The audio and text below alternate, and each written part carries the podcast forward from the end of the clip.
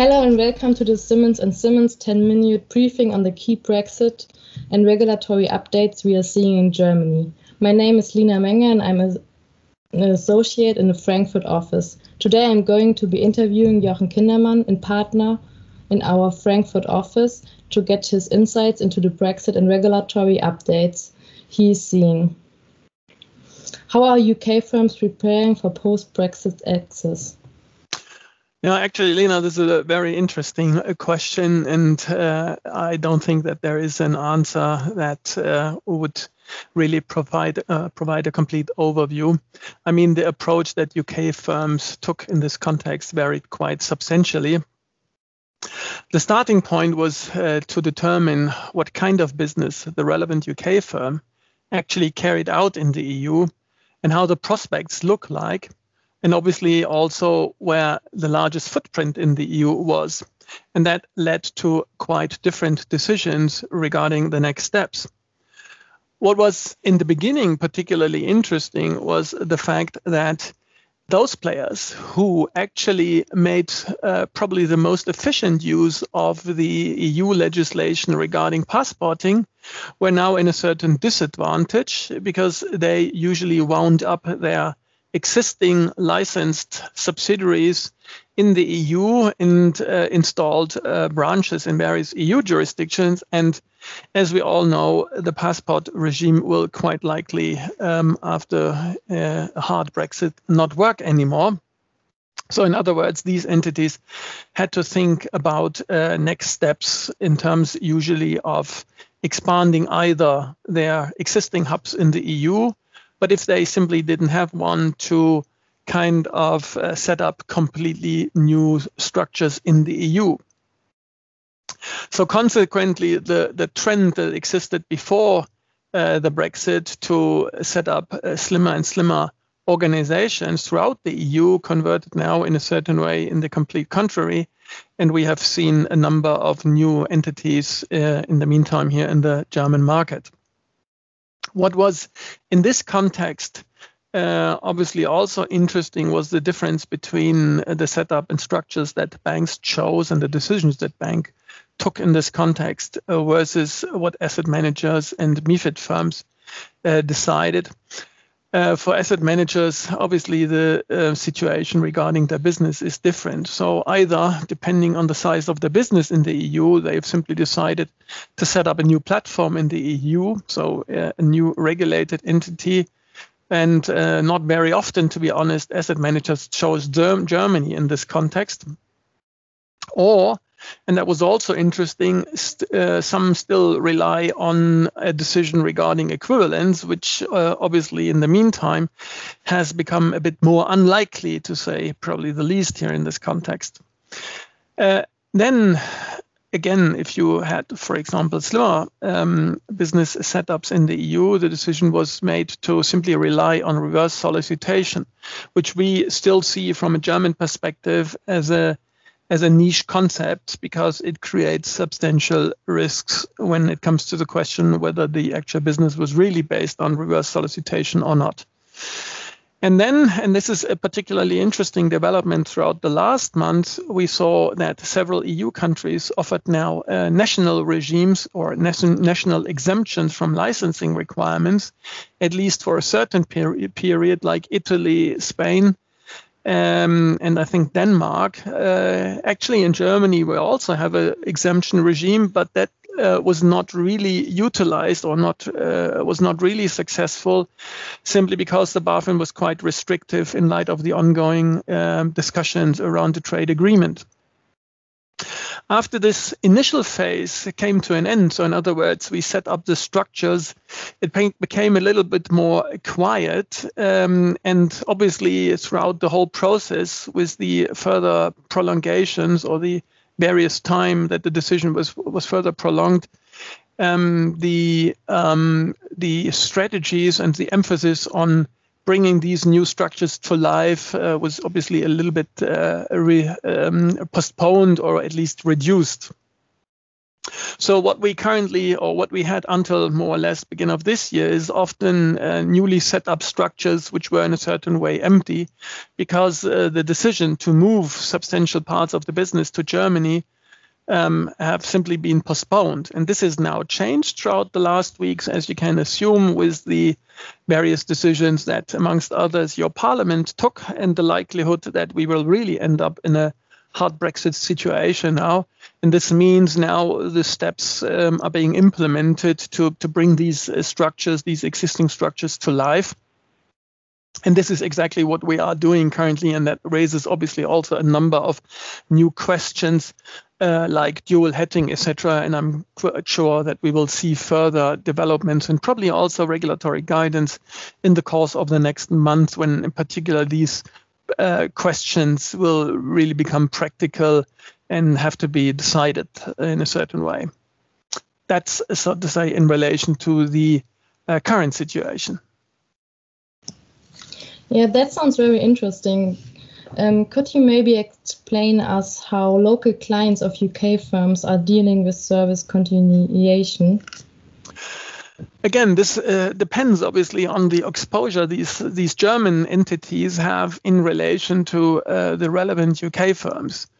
Um, as nearly expected, I mean, for a large German DAX company, it's not an issue to deal with uh, UK documentation, etc. For them, it is much more important that the uh, processes continue and uh, some of the typical uh, questions and legal issues that uh, come up when uh, you would have to change it, that these can be avoided. So for larger um, clients, in a certain way, uh, the decision was often simply to rely on the structures as they are. And in a certain way, we sometimes had the feeling they simply ignore uh, the decision uh, regarding the Brexit. For others, the situation is obviously different, and often also for the banks, the decision was much more complicated because, due to the regulatory changes, they are in a certain way required to move the existing clients to the new uh, platform uh, which they set up uh, in, in, in Germany or in other EU countries. And that um, was a burdensome process because uh, it, it, required simply a full repapering of the client. It was not just um, the move of a client from, from, from country A to country B, but due to the fact that we have a new legal entity, the whole setup had to be recreated. And this means a burdensome process on both sides, so on the side of the clients and on the side of the of the banks or the asset managers. And uh, we learned in this context that obviously there's a huge interest on both sides to keep this repapering procedure as slim as, possi- as possible, which in some uh, ways will in the future, in my view, also lead to uh, further issues because uh, if you take a pragmatic approach and you try to avoid all the formalities that are generally required, then uh, the question is obviously to what extent uh, will you be able to rely on these scenarios uh, in the future if it should come to to to a crisis. So again, we see an, an area where we'll will in my view see further developments also in the future, ongoing developments. Thank you, Jochen. Um, could you also explain us what are the significant legislative developments in the pipeline for Germany? Yeah, yes, of course. Again, um, what uh, you should probably have on the radar that um, that we are not just in Germany dealing with Brexit-related questions, or the world in a certain way, and the decision-making processes uh, regarding the businesses continues. One huge area, and this obviously affects all those that have a new platform here in Germany, is uh, usually when we change the so called MaRisks, the minimum requirements for risk management. This is an area which deals with the internal organization um, of banks and therefore has a, a, substantial effect. And as you all know, uh, the EBA guidelines regarding outsourcing have been amended. They will go into the uh, new and amended MaRisk. And will, from that perspective, not only apply to banks, but quite likely to any other uh, market participant in the EU. And the same applies, by the way, to the EBA guidelines on the management of non performing of non-performing and deferred risk positions, again, they um, will be part and become part of the EMMA risk. Another area is digitalization. This is a huge topic in the in the German environment. We saw a new license requirement around crypto custody business. We saw a change of the uh, requirements regarding the internal setup of IT for banks, um, and that means this topic will um, will accompany us for quite some time.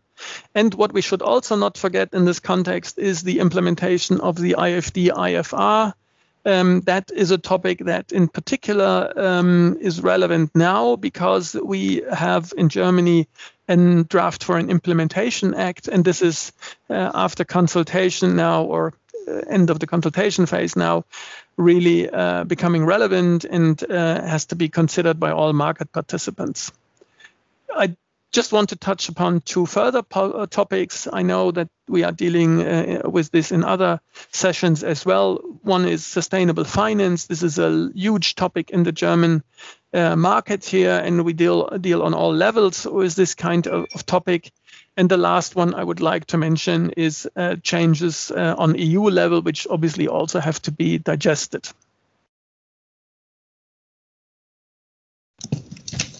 Thank you, Jochen. Um, are there any themes which BaFin is prioritizing at the moment?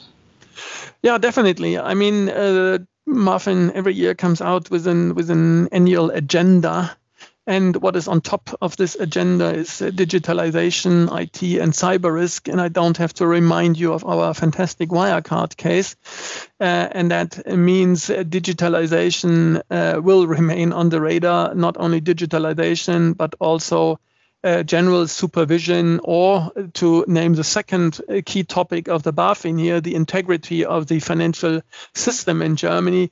And you can be sure that the uh, BaFin will review whether the uh, setup and approach to uh, supervision will remain the same in light of the uh, Wirecard disaster. Probably we will also follow an F- FCA or the FCA approach uh, with a more risk-oriented um, structure. And the two last points I at least like to mention is sustainable business models, uh, obviously driven by uh, low interest rate environment, etc. BaFin uh, will check whether risk management procedures and uh, the risk bearing capacity of banks is still fit for purpose.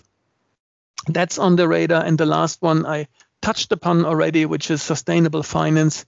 Again, I will not go into the details here, but this shows already that there's a lot on the agenda currently. Thank you. Thank you for joining this podcast. If you have any questions, please don't hesitate to get in touch. Thanks.